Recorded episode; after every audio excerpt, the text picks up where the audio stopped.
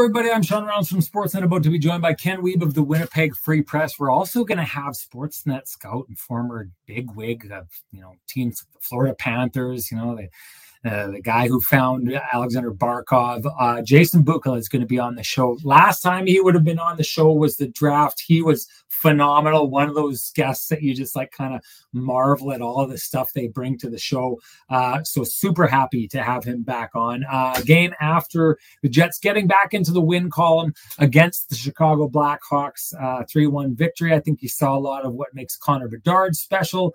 You saw the Jets getting back to a game that gets them into uh, um, back into the win column. Uh, I think it's one of those like good news, bad news games. I don't know about bad news, but let's say pros and cons. I thought there were some pros to that game, cons to that game.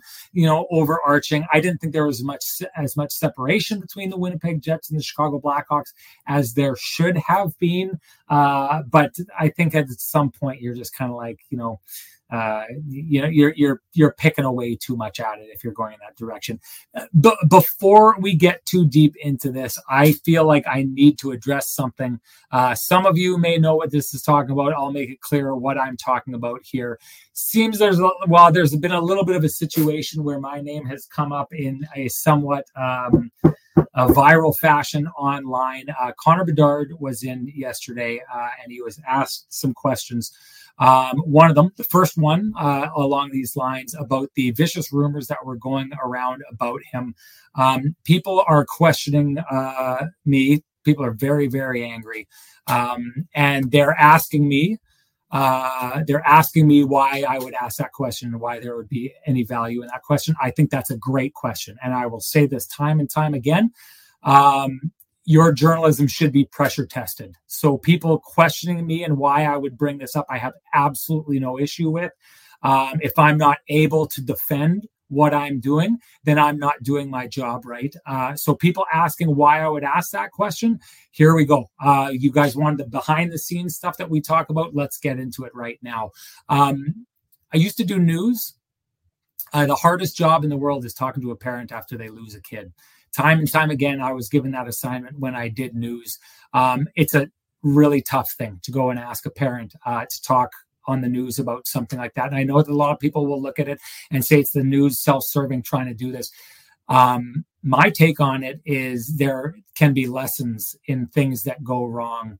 Um, and if people involved in that want to weigh in on it, it's your job to go up and have the, you know, to, to go up and offer them that opportunity. Uh, seven out of 10 times people used to talk. I used to say to people when I asked them, I said, if it was me, I wouldn't talk. I'm not the kind of person who would want to air my, um, something terrible that happened in uh, you know a public forum but a lot of people wanted to and the lesson i took away from that is sometimes when something bad happens people want to be able to talk about it so i learned as a journalist that i thought it was my job to put that out in front of people this situation with Connor Bedard and the BS rumor that went out about him and his family, it was sickening. It was ridiculous. I thought a lot of hockey fans and keyboard cowboys got far too comfortable with it.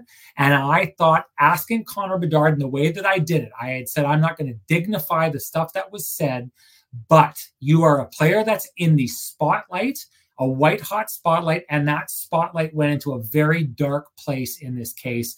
I want to know what you take away from that and what it's made you think about living under that spotlight along those lines. It's not going to be word for word. I thought he gave a phenomenal answer, but my idea behind asking that question is to take a family that was victimized and allow people to understand how it affected them. And then maybe think twice about the way that this carried out and the way that this thing went spread like wildfire and went crazy. Okay, that's my take on it. Online, people got really upset. People, uh, you know, suggested that I was trying to perpetuate that rumor. I don't think I did, but in ref- reflection upon doing so, I wanted to make sure that the, the parties involved weren't hurt. So, what does that look like? Today, I went, I talked with the Hawks organization, I talked with their PR department, I talked with members of the broadcast team. I'm not going to name names. If those people want to, you know, have their name drawn into the conversation, they can weigh in. I'm sure they just want to move on from this. I talked to a multitude of people about this situation, let them know exactly what I just told you about the motivation behind why I would ask that question.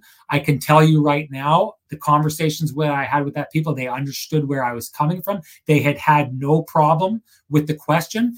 Connor Bedard, I was told, was expecting the question to be asked and wanted something on the record with the media about it. So providing him with the opportunity to respond to something terrible that had happened was what I had envisioned doing. From what I hear, I think it's something that worked out well. It clearly hasn't worked out well online. There's a lot of people, uh, a lot of hate, a lot of vitriol uh, coming uh, because of the accusation. I'm going to be upfront with this. There's a, a, few local members of the media that I think stoked that fire and pushed it forward. I've had conversations with those people about that. And one thing that I've made clear going forward with they and with anyone in the local media or anyone uh, uh, who I know in this situation if they would have just asked me, like if they've got issues with what I say or how I say it, if they would have asked me my motivation behind it, I think that this situation would not have gone the way that it did. I think they were careless in how they handled this. I think that uh, certain people who put in a lot of effort in trying to make sure that this was handled with care are bearing the cost of that happening right now to me, I want to move on from it, but I wanted to make sure that it was out there. Uh, journalism should be pressure tested. I will say this again. It should be in this situation. I just don't think that uh, uh, the way that it was put out there properly represented the care that was put in this. I'm glad that the Blackhawks organization, the people that I deal with, I'm on good footing both before and after this situation that there was were not issues with them in the way that this was handled. Uh, i'd like to move on from that. Uh, and i should get going on this. Uh, jason bukala is already in the green room so we're going to bring in kenny really quick here. We're just going to get him talking about the game so that we can move on uh, from this situation. Uh, so let's do it. Let's bring in the man with the best music in the business everybody. Here comes kenny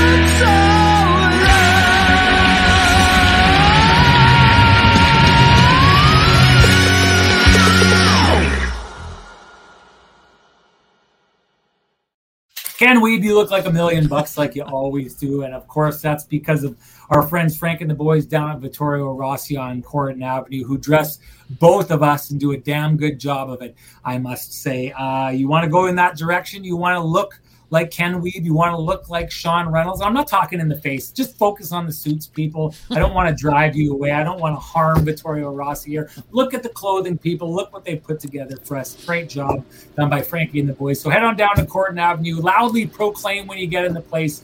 Kenny and Renny sent you. Ask for Frankie and the boys, and they will do you up right, everybody. Ken looking like a million bucks, like I said. Uh, the Jets looking a lot better. And I don't know if even that's a fair thing to say. I don't think they looked that bad on that three game losing streak. Uh, but I'm sure the scoreboard looked better uh, for the fans here tonight. What do you take away from that game?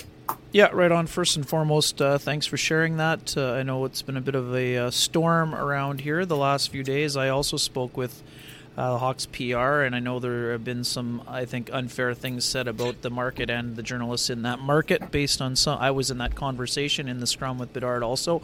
Uh, in terms of the game itself, uh, I think, I mean, thanks for sharing the context. Uh, as far as the game, uh, we'll get into this a little bit with Jay, but honestly, this is a game that on the schedule, it's one of those games, honestly, that teams want to get through. And now that sounds ridiculous, but there's nothing, there's not a lot in it for a team like the Jets because if you if you win, you're expected to win, and if you lose, the sky is falling. So, uh, what I think the Jets were trying to accomplish was to snap out of that, you know, not let a three-game losing skid become four.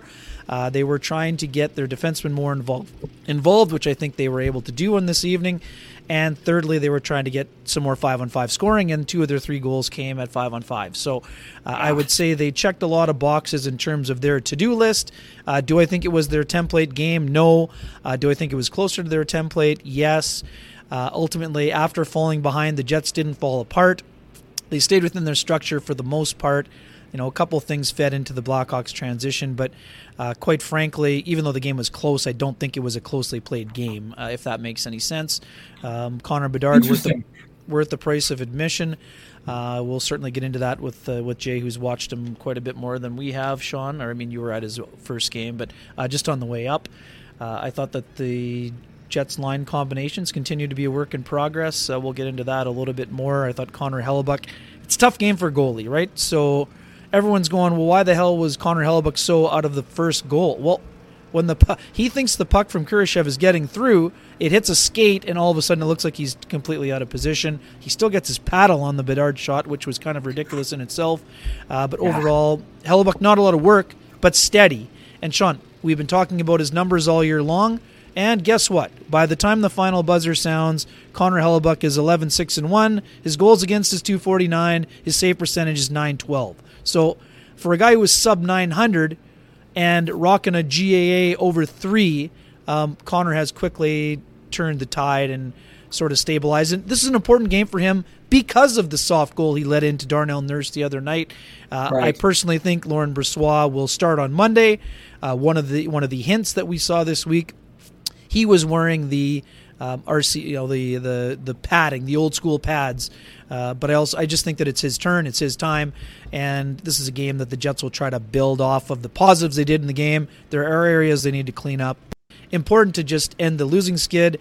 Uh, they can take a little bit of an exhale and prepare for you know a really tough opponent on Monday night. Um, Good stuff, Ken. Uh, let's bring in Jason Bukala. We don't want him waiting for too long because I'm honestly surprised, Ken, that he said he has to come on our show again. He's he's, he's just busy too many times. Well, yeah, you're right. He's a busy guy, uh, but he, he doesn't be needing to make time for chumps like us. But here he is doing it over and over again. Uh, Jay, I gotta say, I still am wowed by the performance that you gave us at the draft last year, uh, or sorry, over the summer. Uh, it's one of my favorite shows that we had last year, and I wasn't expecting it because draft shows I think can be rather boring. Um, boy, oh boy, when people like you dig into they're probably the most exciting shows for you, and I can see why uh, because of that. But we're going to ask something entirely different from you here tonight, although we're going to get into like what prospects like Cole Perfetti and uh, Connor Bedard are turning into. But uh, just give me your takeaways from the game here tonight. Jets team desperate to get back in the win column. Uh, Chicago Blackhawks team that's been playing better hockey, at least getting better results as of late. What did you take away from that one?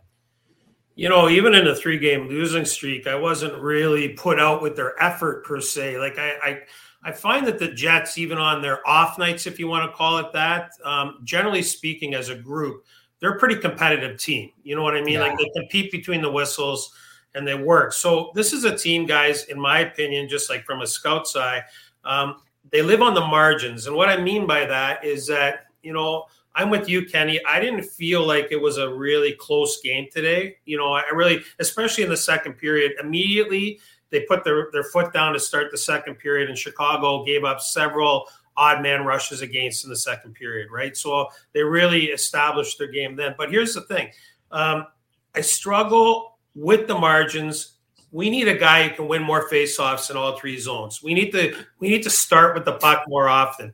Um, you know, the the first goal against obviously it's a muffin up the middle. That doesn't usually happen, you know, but it happened. Um, and you know, boom, it's one nothing. But another team, let's call it the Dallas Stars or you know the Vegas Golden Knights, whoever, um, you know, that type of uh, a team, they're going to go to another level off a turnover like that. So yeah, it was good enough today, but come the beginning of the week, they're obviously going to have to be a lot better. Um, but listen, guys, I the third line for the the Winnipeg Jets, in my estimation, when I when I start scrolling around the league and I start looking at fits, to me, honestly, this might be one of the best third lines in the entire National Hockey League. And I don't say that lightly. Like with Niederreiter, Lowry, and Appleton, like how much value are they getting out of that group there? They don't really see any power play time. Um, they're all plus players. They play heavy hard. They empty the tank. They go to the paint looking for garbage. That's a hard group to play against. And tonight in the first period, I thought by far they were their most established line. You know, chip chase, wear down the opponent. Um, I love that group there. Okay, let's dig into that some more, Jay. Uh, I thought Nino Niederreiter tonight was, you know, it's not exactly one of those nights where, as they've done a lot of times this year, they've made the difference on the scoreboard. But I just thought they, you know, just absolutely gave a noogie to the Chicago Blackhawks every single time they were out on the ice. I'm glad you said that because I've been thinking more and more about this third line and its place across the rest of the league. Because I mean, Jets fans know they have something special here, but let's be honest, every market looks at their own guys and probably overvalues them a little bit. But I want to know, you know, if you can dig in a little bit deeper and give me an idea of where you think this third line fits in and some of the other kind of comparables you may see around the league. Well, let's just look at some of the Canadian franchises alone. You know, like if you look at the Toronto Maple Leafs tonight playing the Boston Bruins, um, you know, in the three hole, they're going to roll out guys like Järnkrok, Kampf, uh, Robertson, you know, mixes of these types of players. Um, clearly, their team is built differently than the Jets, right? Like the Jets have traditionally, like Chevy and his staff um, have always traditionally valued kind of a, a heavier set roster. They like to grind you down a little bit. And you know what? They have to because – the LA Kings of the world, like that type of model of a team, you know, an awesome playoff matchup, let me put in perspective, would be the LA Kings versus the Winnipeg Jets. That would be an absolute grudge match. It would be like fourth and goal from the one all night long. You know what I mean? So um, across the league, uh, there isn't really a comparable in terms of all three guys being like Niederreiter is the smallest guy in that line. He's 6'2, 209 or something like that right? So Lowry is what six five and what is he 218, 220, and Appleton's in that mix too. I, I struggle to find a comparable who can move, transition the puck, battle along the wall, go to the paint, and score at even strength. All those things. I, I, I really do. Now I will say this. So again, I don't want to sound like I'm being, you know, that guy, but we need to start with the puck more often. So, you know, Lowry's up at about 50%, 49 and change. Let's call it 50%. But we all know that when you're involved in uh, any type of face-off in this league, it sounds redundant and it's it's scout speak, but coaches it drives them crazy when you don't start with the puck. And when you're you're on the penalty kill, you got to win big draws. When you're uh, protecting a 2-1, 3-1 lead in the third period, you need to win and start with the puck all over the place because this is a line, guys, that if they win it anywhere, let's say in the neutral zone, they win it, they chip it deep, there's a real opportunity. They might pin the opponent down there for what 35, 40 seconds, just wearing them out on the perimeter. It's uh, I can't understate the value because what it does is it opens up more space for your skill guys the next time they roll over the boards. If you have a defense pair on the other team, to call it their top four, that match up against Lowry's line and they get beat up for 35 or 40 seconds, hmm. they haven't recovered by the time um, Scheifele's line rolls out against them the next time. It's super important. Jay, there's a perfect example. I'm going to give it to you right here, uh, Ken, but perfect example that a number of games ago uh, during the Jets five game winning streak, I believe it was. But that line goes out and just absolutely wears down the opposition, holds it in there, gets three or four scoring chances, and then just in a perfect fashion, Lowry leaves. It's the yeah. long change, changes. Mark Scheifele walks on steps into the zone, is given the pass. They're too tired. They can't. He just walks straight. I, I liken it to them rolling out the red carpet for him, and he walked in and he scored a goal. Just a perfect, perfect encapsulation of exactly what you're talking about. Um, Ken, how do you think that fit, played tonight? Because I, I know that. Uh, uh, at one point, I just turned to the person who was sitting next to me and thought, like, Nino is everywhere tonight, but but on the score sheet, it's it's funny that on a night like tonight that that line does so good. Nino was just so on his game. It was almost like I wasn't seeing Lowry and Appleton, but they were doing their thing as well. Yeah, Nino five shots on goal today. Sean, I agree with you. Is all over the place, and I mean Mason Appleton has a easy tap, but Zaitsev gets there first. I mean, that was a very good defensive play. Uh, it's interesting. I mean, I'm sure both of you noticed Rick didn't actually start the Lowry line against Bedard on the first shift, which I found yes. kind of confusing. And then he went to Lowry, and then they scored. Now, obviously, it wasn't the Lowry line's fault, but uh, I thought that they really almost took Bedard almost out of the game at five on five because it was right. played in the offensive zone, or he was having to play and defend for the majority of the time. I thought that was a big factor in the game. Bedard three shots on goal, five attempts. But uh, Jay, we've been we've been ba- debating back and forth, Sean and I, and obviously we know Nino Niederreiter is a seven-time 20-goal guy, and I think there will be times this year when he will be required to jump up into the top six to give them a boost, maybe to give a you know Perfetti and Ehlers a bit of size. But uh, one thing's caught my attention here. Nino's the kind of guy that has gone through incredible hot streaks, but also dry spells. I wonder if you think putting him with Lowry and Appleton has helped reduce the dry spells because he has his work boots on. Whereas maybe at times when he's been in the top six playing with skilled guys, he kind of gets away and floats to the perimeter a little bit more. He seems to be involved every single shift in the blue paint on the forecheck. I wonder if you think that's been a factor for him since coming to Winnipeg specifically.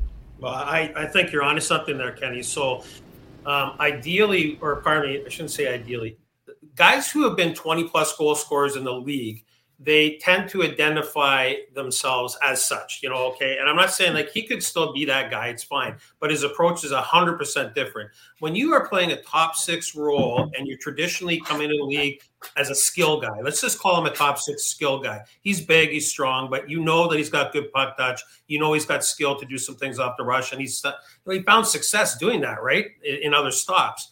Um, when you can simplify your game and really complement the other two guys around you, that elevates your game in a weird kind of way. I know it sounds like it's a, a backwards conundrum, really, but the, the simpler you are with it up and down the ice, and you know that your other two line mates are going to do a lot of that heavy lifting. And hey, I'm going to chip in with that too. But if need be, I could be that guy, you know.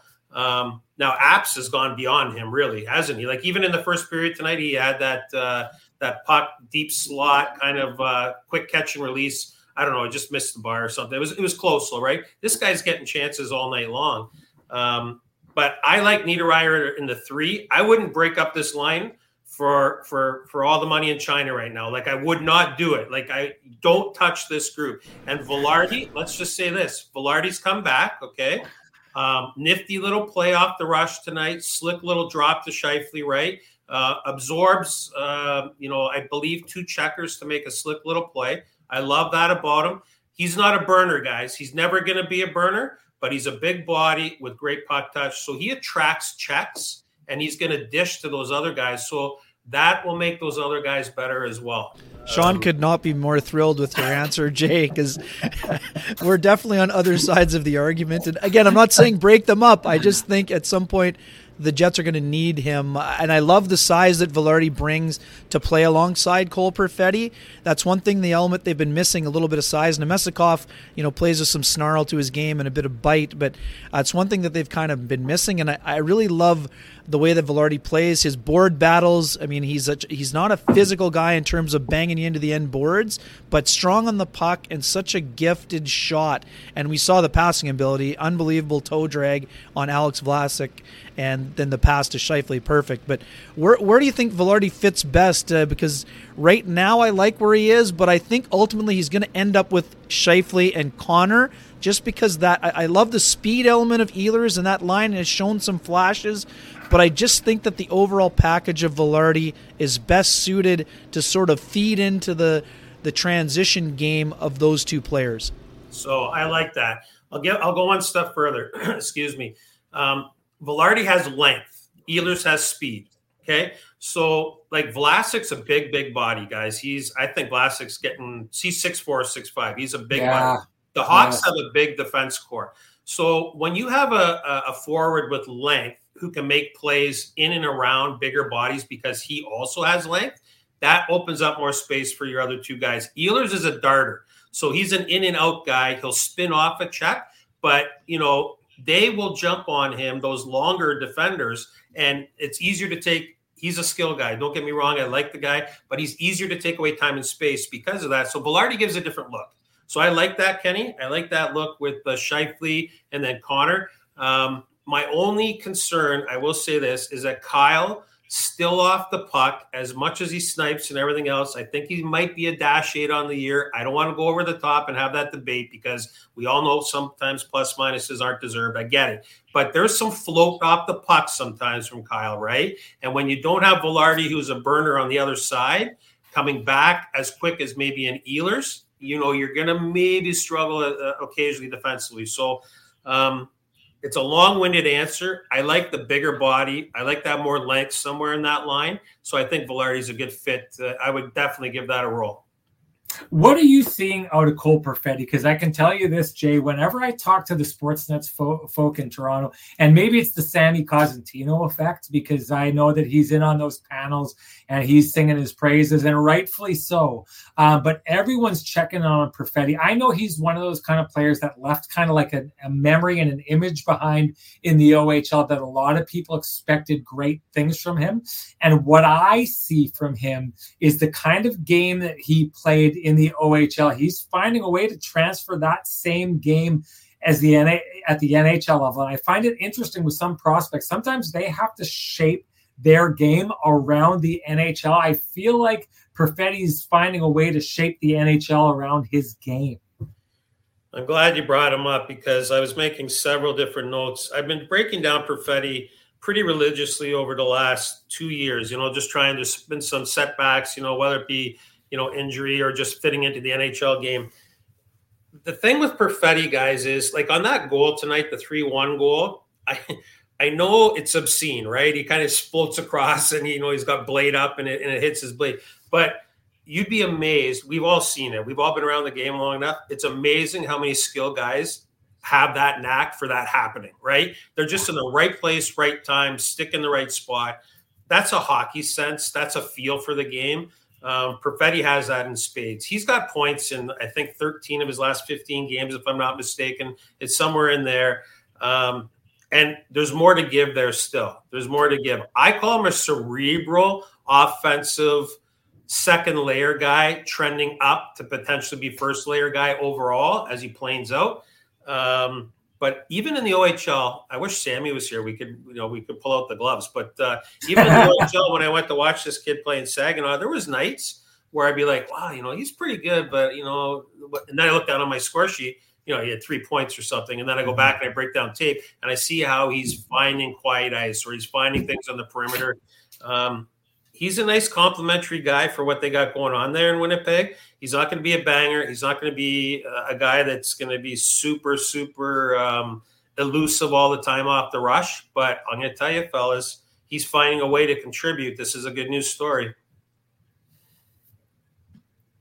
Um, hey, I, I, don't want to wait too long. It's a Jets show, but uh, we got to talk about Connor Bedard. Of course, he scores a goal, 11 on the year, which is like if it was any other rookie, you'd be talking about how crazy this is. The expectations that come with him, I think people are just thinking it's almost old hat and don't realize how important it is. Talk about like a guy finding the right place at the right time with that goal that he scores. That backhand pass that he makes from the boards across the ice I mean, how many guys in the NHL are capable of seeing and making that pass? Mark Scheifele made a similar pass on a goal to Kyle Connor earlier on this year. And to me, it took like all of his te- decade of NHL experience, all his life to kind of be, get to that stage. Connor Bedard is walking in with that built in at the age of 18. Guys, there's there's not a lot of players in the league, believe it or not. It's the best league in the world, but there's not a lot of players in this league that can go tape to tape with authority on their backhand side. I don't care if you're a defenseman, forward, or otherwise. Like it, it just it's an elite, an elite talent that he has there. Long stick, um, obviously tons of leverage, vision, rips it back door off his backhand like it's a forehand pass. I mean, I don't know. It's it's um, you kind of run out of adjectives, superlatives, if you will. Like it's it's just unique. It's fantastic. It's it's outstanding. Sidney Crosby's got great puck touch on his backhand too. But the difference is if you guys are if you if you want to get nerdy like me and break it down sometimes, like uh, so that pass by Bedard was like a long reach backhand where Sid he's almost got like a snap backhand. I know that's you know mm-hmm. like, a, like it's a snap backhand, tape to tape, of course, because he's Sidney Crosby. But um, I don't know. This guy is just, he doesn't have a lot to play with there, fellas. He doesn't have a lot to play with. And uh, he ran out of gas today. I thought he was pretty pedestrian in the last two periods.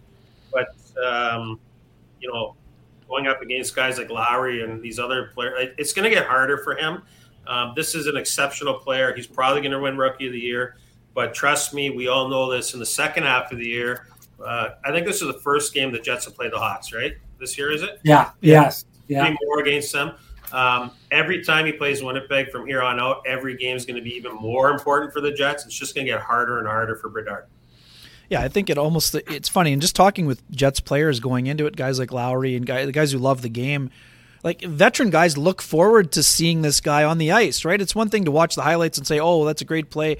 Oh, what a backhand sauce," but like you don't want to end up on the other side of the highlight reel, which is why I think guys play those guys so much harder. And man, and I mean, you're so right. I mean, imagine in three years when they sign some free agents or some of those draft picks that they have in the next two years in the first round or two rounds start to blossom and he's playing with like legit 40 goal guys not you know, not guys that are filling out the roster. With all due respect to Anthony Beauvillier, but man, it, it was my first live viewing, and you know, I've been, you know, players circling games in the calendar. This game I had circled on the calendar. I couldn't wait for this to happen. Uh, kid was very impressive, but Jay, like we talked about before the year, like people that thought he was just going to go out and score 60 like it's it's a hard league when all the attention is on you and i think bedard's done a great job of being at 11 uh, through this point but uh, have you changed your projections for him at all or do, do you think sort of what we were talking about before the year i think it's pretty much bang on right now yeah, I haven't changed it much. It, like I said, it's going to get a lot harder, guys. And let's not forget to, like young people. I don't care how elite you are as an athlete. When you start traveling through this league for the first time, uh, you know, the travel, um, your sleep schedule, your reset schedule, which is really important, you know, as you start to switch through time zones. There's a lot of moving parts. People see what they see on TV, you know, as a fan, you're like, wow, this guy's a great player, whatever. But, you know, there's days, the three of us, we wake up in the morning and we've got articles and hits on TV and all this stuff to do. And we're, you know, we're barely rolling out of the sheets because we're having a, you know, we're not feeling great. It's going to be the same for him. He's going to go through some ebbs and flows through the course of the year. So let's keep it in perspective. I don't like that team. Oh, like um, that second period for me tonight. Uh, even in the third period, I felt like they were pretty passive with their forecheck. Chicago was. They looked tired already to me, and it's going to get even harder for him. Sorry, there was one point. Oh, go go. No, you go, and I, after that, I well, just back. on that, just on yeah. that point that Jay was making, there was a, a, a situation there where um, there was a loose puck, and the Hawks defender uh, I, I uh, I'm not sure which one it was, but could get a stick on it and he could kill the play and get it out of the zone. And to your point about being passive, sat back on it. I just thought to myself, the way this Jets team was churning tonight, right? Especially that third line, getting in, churning with the puck the way they were.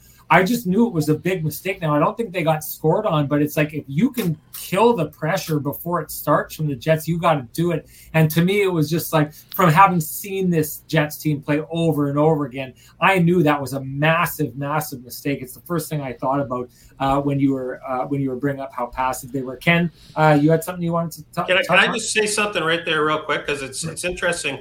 Uh, when you don't kill plays at the blue line and you even if you are killing plays at the blue line, this is where when you start talking about goalies who play the puck well, they become a factor. So Soderblom cannot play the puck very well, guys. So any chip and chase that got, gets behind the Chicago D, even if it's just you know in behind, like in the quadrant, it doesn't matter because he's just going up the wall. That's his only option. Like chip it back into the pressure. That's where you need goaltenders who can get out and play pucks too. And don't underestimate uh, how much more difficult that makes it on your defense. Yeah, speaking of defense, I think because we have you here, uh, first of all, thoughts on Declan Chisholm, and then I have a bigger picture question to follow. Uh, I thought Chisholm was great, his poise very evident, and it's funny. We knew he was a good skater at the AHL level, but man, that skating ability really looks like it could play. If he can make that his consistent kind of standard line or baseline, boy, I, I think if he can play like that, there could be an opening on the back end for him. So first of all, I think it's his first NHL point today, if I'm not mistaken. Yep. Yeah. You know, congratulations to this kid. There's there's kids that you develop in your system that when they don't get enough early on, Um, I don't want to say sulk, but let's just say they're not as motivated uh, uh, to keep plowing forward. It's hard. You know, this guy's getting called up, or I had a great training camp, and this guy's you know still playing ahead of me. Whatever the case may be. I liked his game today. I thought he transported the puck well. Um, you know, he he got it to the net there in the offensive zone. A little bit of walk on the line, which is nice to see. So confidence, right? It's definitely in there. Um, it should get better too. Now, let's put it in perspective though. The next game's harder than it was today. Okay. So, even simple things like in the third period, the uh, power play breakout, he takes it up the left uh, hand wall. He kind of spins to his left. He, I, I, can't remember who he dropped it to, but my point is he skated himself into a check and into like a box. And, and these types of things um, will get better with more legs. And, uh, and we'll see how he how, how he can do it. You can't teach offense. Like you can't teach that brain. You you know we can try and nurture it, but you can't teach it. He's got it. He's got character. He's persevering. Um, I thought that was a nice story today. And then just quickly as a follow up, Jay, you've been involved in these meetings. How do these discussions go when you have a veteran like Schmidt who is well liked? Uh, you know, outside of the salary, whatever he's played fairly steady, but he hasn't really get like one point in 20 games. So he hasn't given you that offensive boost that you're looking for.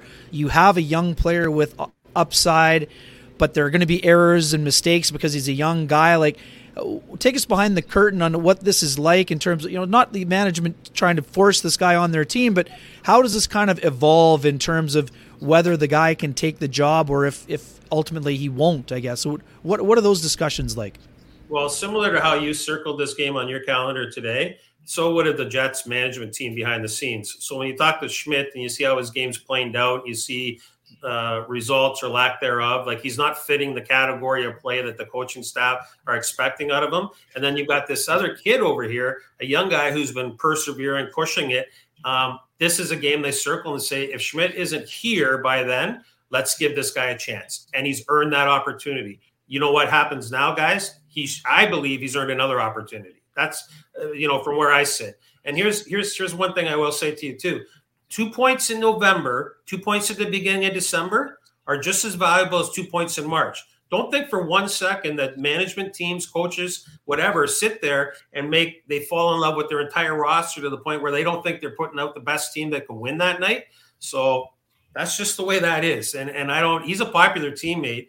But um, you know, we've all been around popular people in, in any industry, any walk of life. We all have popular people, but you got to get results. It's a results-driven business.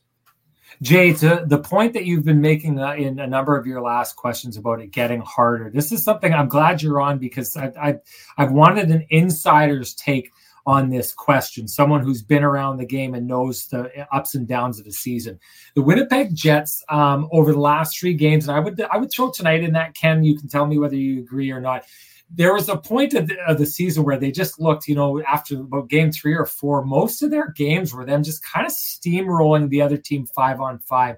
Now, they weren't always coming out ahead in those games, but you could just see they really weren't playing nice. They weren't letting the other team play with the puck very often. Their puck possession numbers were just so good. We haven't seen that over the last little while. And I noticed like a game like, uh, and I talked about it on our last show, some little things that, you know, the Edmonton Oilers were doing to relieve the pressure and not just, you know, the cheat code that is Connor McDavid. Uh, other things that they were doing, puck placement, dump ins, those kind of things that kind of just changed the game around a little bit. And I wanted your take on around what time of the season other teams really get a good book on other teams other successful teams and enough games where okay this team went in and had success against the winnipeg jets. What did they do to have that? Then they've got that book and the games start to get harder because all of a sudden that system that no one had kind of solved everyone kind of solves it as a union. All these coaches around the league solve it as a union. So, can you give me an idea of the timeline that this kind of stuff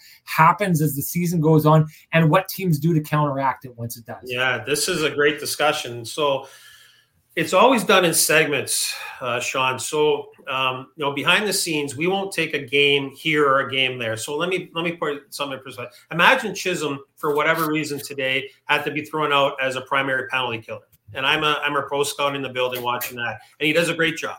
Let's just imagine that. That's a one off. That's not that's not a habit. That's not something that's you know projects. So we I um, always like to do it in 10 game segments to start the year, and then I start to break it down into five. So even today, when I was doing my advanced scout and I knew we were all going to come on and talk together, I started breaking down the Jets in their last five game segments. So I played it out in 10 and I back it out to five. So what what has worked in those five? What hasn't worked in those five? And you can even go to the top of the lineup with a guy like Connor. So you know uh, I, he didn't score today, so uh, that's six games played, no goals, right? Okay, why isn't he scoring goals? What can we do to make life more miserable on him to keep him off the score sheet? You know, is he getting? Is he in motion enough? Is he finding pucks in the slot area? Are people taking away time and space off the puck more often? Like getting to him quicker, if you get my drift. Um, it's multi-layered, a lot of different tiers.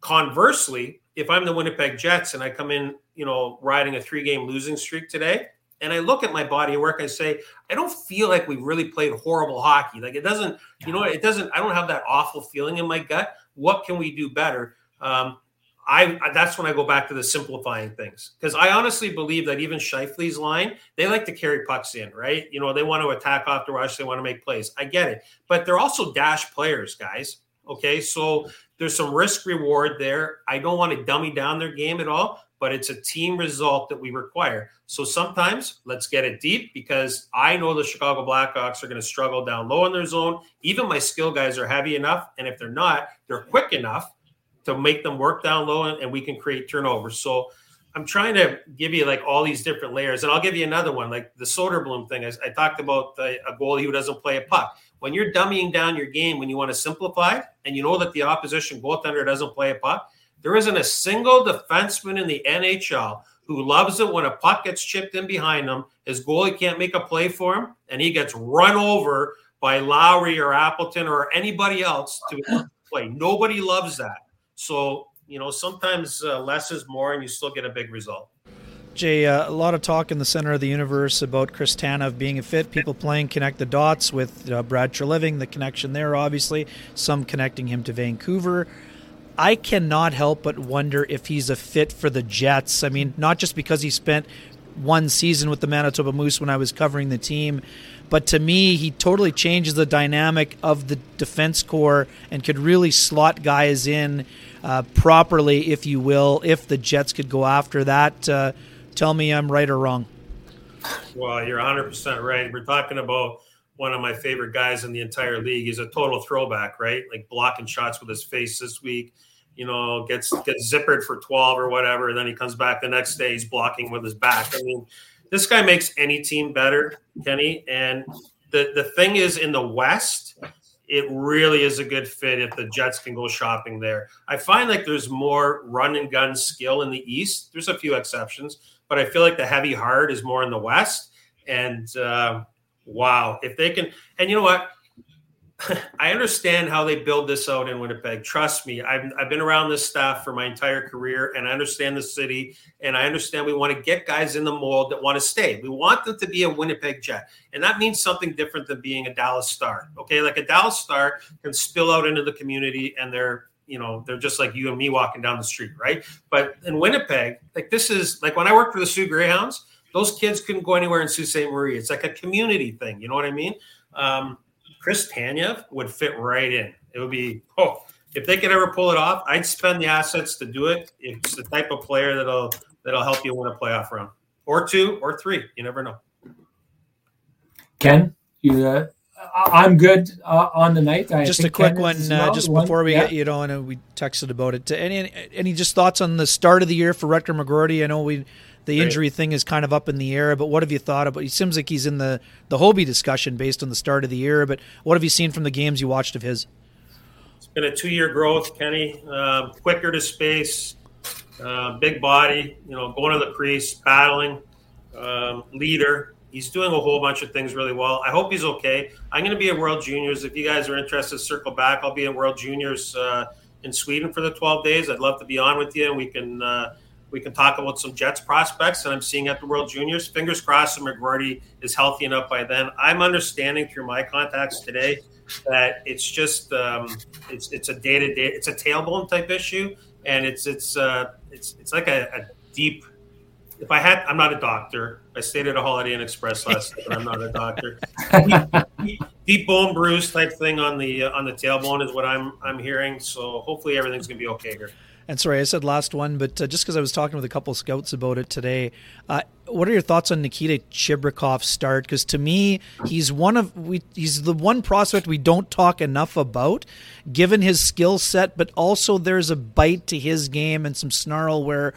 Uh, you know, down the road, he's kind of middle six-ish kind of forward, but he can also give you a little bit of grit too. I'm just curious on your thoughts. On, I mean, he's obviously been really productive, but uh, what are you hearing about his game so far? Skill with a little bit of rat. You know, he's got to uh, he's got to clean up some deficiencies at the North American ice surface, but you can't teach what he brings uh, offensively. Play driver, he's got almost 50 shots on goal. Um, I think he went on. He's been on a heater recently, right, for a long period of time. And I'm gonna. I, I know you guys want to go, but I want to end it with this. If we can get Chibrikov on the big team, okay, and he and he has some success, it brings into conversation the Dmitry Rashevsky situation at Moscow Dynamo. When mm-hmm. you have a Russian on your roster who can communicate with another roster or another Russian how great things are going, how productive, I'm happy, this is a great spot to be, it goes a long, long way. No doubt. Uh, Jay, that was absolutely awesome. I got to tell you, I'm very, very happy. You agreed 100%, you said, with Ken on his Tanev take because inadvertently you absolutely shredded his break up the third line take, which I have been giving him a hard time for Don't months on the show. It's nice to get a pro to clear things up because he's got some of the people who watch the show under his spell and they were trying to follow him down that to a place they never should have followed. So, Jay, it's great to have you come in here and show reality to some of the people who don't want to look at it and see it that way here. Boys, I love it. Thanks for having me on. Don't break up that line because uh, you're, you're going to be, you know, it's going to be awful to watch. Don't do it. Don't do it. Love it. Love it. Thanks again, my man. Thank Appreciate it. So Have a great weekend. Thank you. Time. Awesome. Bye-bye. Cheers. Talk soon. See ya. See ya. Um, Ken, uh, master class right there. Uh, master class, master oh, class. I mean, tremendous. What did I say? What did I say though? Like I can tell you this. You know, when Sammy comes on, yeah, everyone knows they're going to love it. When Jay comes on, I can tell you this: you are going to learn not one, not two. You're going to learn like 15 things that yeah. you didn't know. And uh, I, I that question about you know, kind of as the season goes on and how teams start to kind of pick apart teams' game. No better person to talk to him uh, uh, that, or awesome. talk to about that than him. Uh, hey, give Sweet Lou a shout out uh, yep. before we get rolling here. Sounds good. For the folks who uh, have realty needs they'd like to have met, uh, please contact our main man, Lou Furlan, at Royal LePage Dynamic Realty, 204 791 9971, or at the office, 204 989 5000. His email is lou at loufurlan.ca. That's L O U at L O U F U R L A N.ca. Lou Furlan, tremendous realtor, tremendous human being, and tremendous supporter of the community when you call him or see him, tell him Kenny and Renny sent you. And buying or selling, Kenny? Yeah, buying. Uh, I, this is this comes courtesy uh, in my inbox uh, from Doug Henderson, a recent winner uh, of something we'll get to in a minute. Uh, buying Cole Perfetti north of 25 goals. Ooh, nice. You li- yeah. I like it. Um, nice job by Doug buying as well. I, am buying as well. I'm buying uh, Jay Bukala's uh, not breaking up the third line. Uh, I think that was just a phenomenal, a phenomenal thing that needed, that needed to be said. Um, so I'm buying that. And I would also like to transition, of course, to the pristine roofing wake up call, which is what you saw Jay Bukala give Ken Reed tonight. on tremendous, his for breaking tremendous. up the third line. Yep, uh, that's the pristine roofing wake up call, no doubt about it. And of course, that means uh, it is time for you to give oh, North End Rick the pristine roofing wake up call at one two zero oh four nine eight one six two eight nine. Wake them up, get them out there, because uh, if you've got any issues with your siding, your exteriors, your roofing, North End Rick's the guy to talk to who can get pristine roofing down. Who will do a pristine job? They're named pristine for a reason. Uh, if you don't want to get a hold of Rick, get a hold of Pristine Roofing at 204 237 7663. But why would you not want to get a hold of Rick? Great guy. And I want to say this out there um, North End Rick uh, lost his pup. Uh, that is tough, tough sledding. I know what it's like. Um, a house never feels, I said this to him, a house never feels more quiet than when suddenly there isn't the sound of tip tapping paws across the linoleum floor or the hardwood floor. Uh, it's like losing a family member. So, Rick, uh, Uh, I'm thinking about you, buddy. Uh, okay, um, let us Ken talk quickly about um, where did I want to go with this? Uh, um, oh, uh, I want to talk about Samberg. We haven't talked about him enough. Um, I thought tonight was just another night. And I kind of going back to the idea. I don't think we overly talked about it in that Oilers game. There's a lot of metrics that are showing him to be one of the best defensive uh, defensive uh, defensemen in the game. Um, he's the guy that we should be buying where he's at. What has the the found money that he has created as a defensive force for the Winnipeg Jets allowed for the rest of this team and the, the rest of this decor? Yeah, Sean. I mean, today is another good example, and I, and I would say this: there have been a couple of hiccups for Dylan Samberg this week. There was the icing prior to the Vilardi penalty, and today, obviously, he had the turnover on the first goal by Bedard. But what I love about Samberg is his ability to park a mistake or something that doesn't turn out and not let it sink him. Young players, Connor Bedard's goal happens at 4:39 of the first period.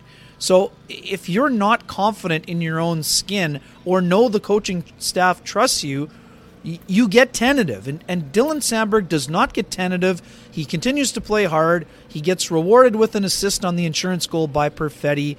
He, you know, he's playing on a pairing with the guy he's maybe played a little bit before in the minors, but it's a it's a it's a big assignment for Dylan Samberg to be playing with the you know fellow, uh, you know, a rookie essentially, uh, even though they're comfortable with one another and everything else.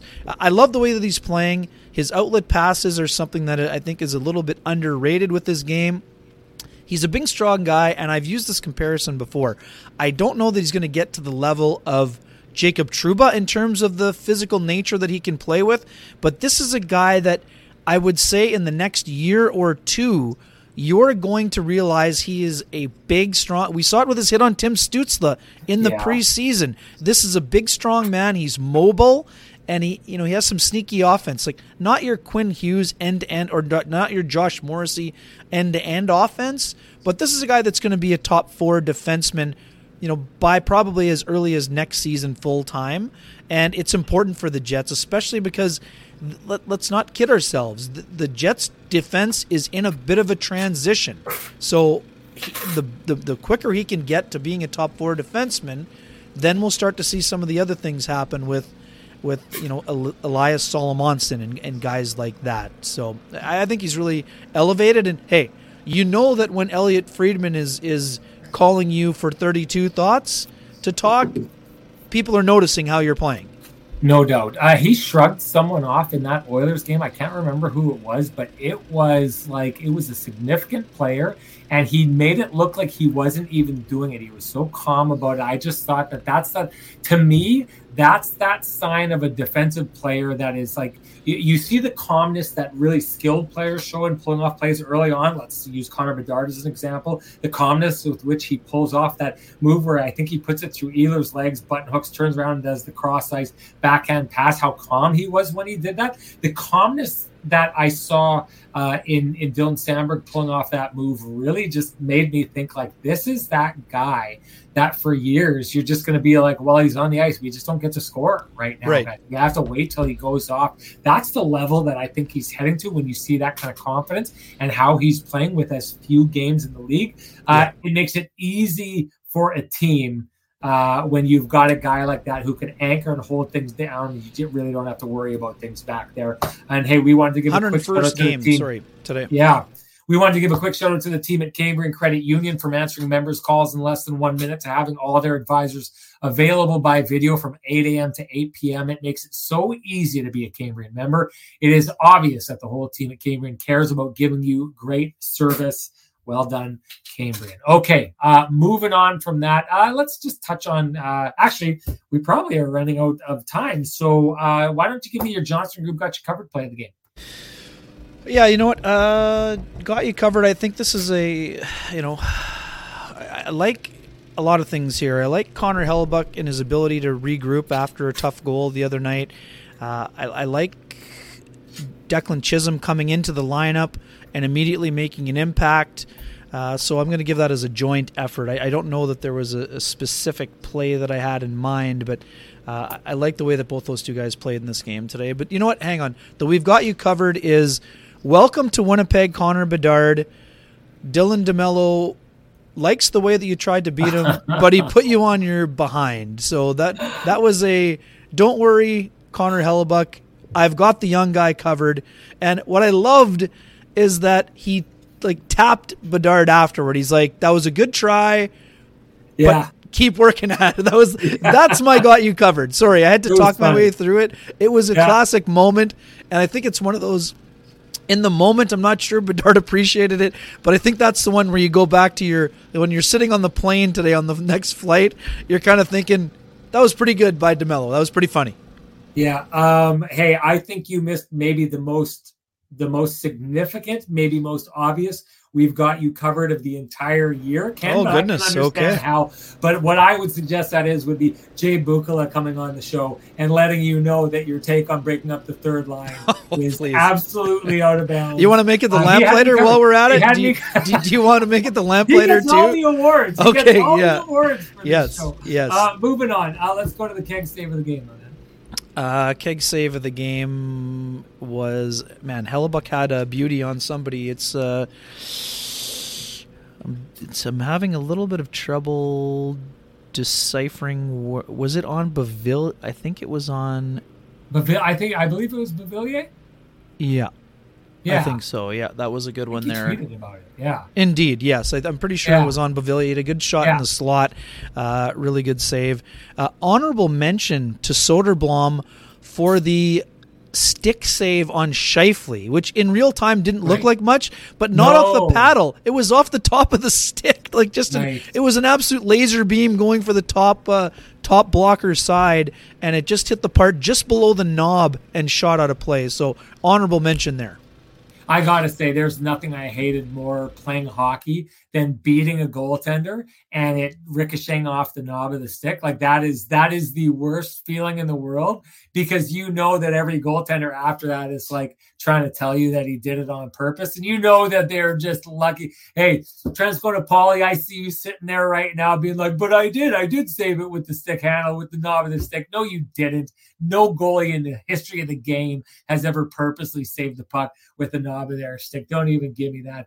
Uh, that to me uh, is is uh, although I'll give it to the keg save of the game. Uh, that's Ken's save of the game. We want to hear yours. Why? Well, if you share with us your keg save of the game, you're automatically entered to win a $50 gift certificate available to use at any of the fine three keg locations in the city, each location finer than the last. Uh, and that brings us to the winner of uh, of our keg save of the game from our last show. And Ken, this person I know at some point had wrote that there, she was on Team Renny. That's not why she's winning. And actually, I'm not even sure. I shouldn't be saying a she because it's a neutral name. But it said that they were on Team Renny. I just want to get this out there. This isn't why they won. You've seen T. Will's got awards in the past here. If I hey, if I had the control, you wouldn't see T. Will winning anything around here. So I've got no control over this. The lottery balls fall where they do, and they fell this time in the direction of A loves Winnipeg. A loves Winnipeg. You have won a fifty dollar gift certificate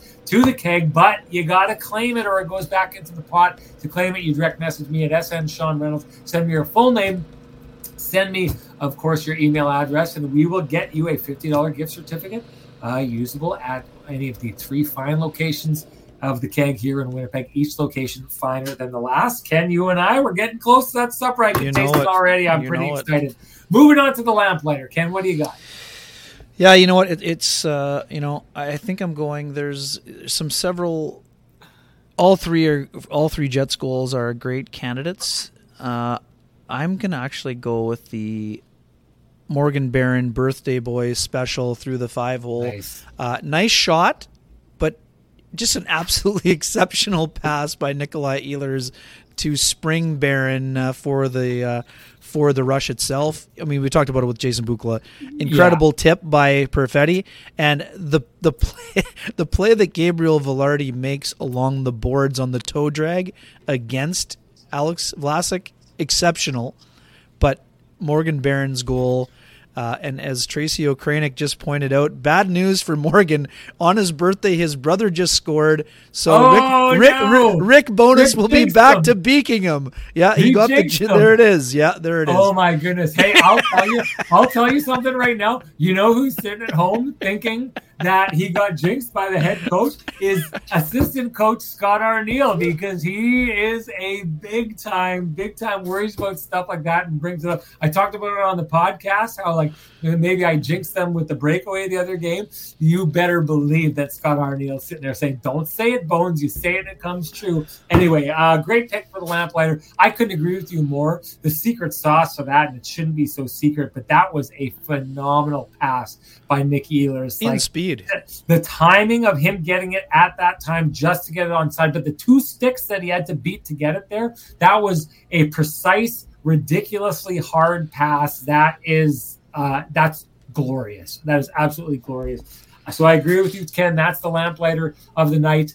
I will say this: uh, you should tell us out there your lamplighter of the night. Why? Well, if you do, you're automatically entered to win a frosty, delicious eight pack of lamplighter amber ale, brought to you by our friends at Transcanada Brewing Company. If you can't wait for Kenny and Renny to gift you your own frosty, delicious eight pack of lamplighter amber ale, you know what to do. Head on down to Transcanada Brewing Company. Join them in their tap room at one twelve ninety Kenaston, where they have copious, copious amounts of uh, Lamplighter. They've also got other great beers and great food down there. You want to go check it out. Hey, if you want to check it out, you should check it out with us at our Kenny and Renny live podcast, December Next 10th, Sunday, next December Sunday. 10th. It's coming up just over a week from now. Pack that room, ladies and gentlemen. Let's get down there. We want to have just an absolute blast, and we want to have as many as you uh, as can be there along for the ride. Uh, so you know what to do. Go uh, here to Eventbrite. Copy this if you can, or otherwise just say Kenny and Renny, December 10th, uh, Eventbrite. You'll find the tickets there. Join us. We want to see you down there. It's going to be great. And that means it's time to dole out the lamplighter from our last show. And the winner would be Top Line Media. Top Line Media, which I think is uh, Nick, Nick Nick. Lynham. Uh, congratulations, Nick, a guy who I think may just be at that uh, December to remember, December he his ticket. Yeah, he said he'll be there. Uh, Kenny and Renny holiday slash Christmas party. Uh, it's going to be great to see him down there. Great to see everybody else. It was great to see everyone in here tonight. Um, I did want to say something. Oh, before I shut this down, it was called for. I just want to hear some really good music before we go. James E says, "How about the headband? Not uh, see Renny rocking the look, but to hear Tristan Rivers music. You're going to see both. You're going to hear both. Uh, let's do it here. Let's make it a Sean's headband version of the Kenny and Renny show."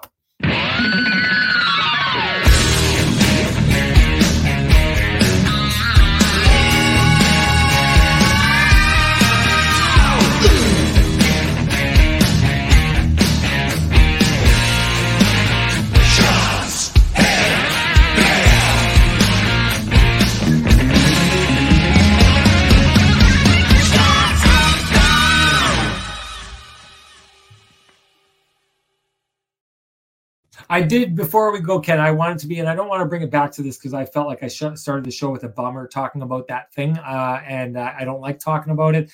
Um, I did notice in the chat room. I really appreciate the, the support, people. Um, all a lot of you out there saying that that I'm all class, uh, that that I'm, you know, uh, honorable journalist. It's great to have fooled all you. That's good stuff to have uh, pulled that off.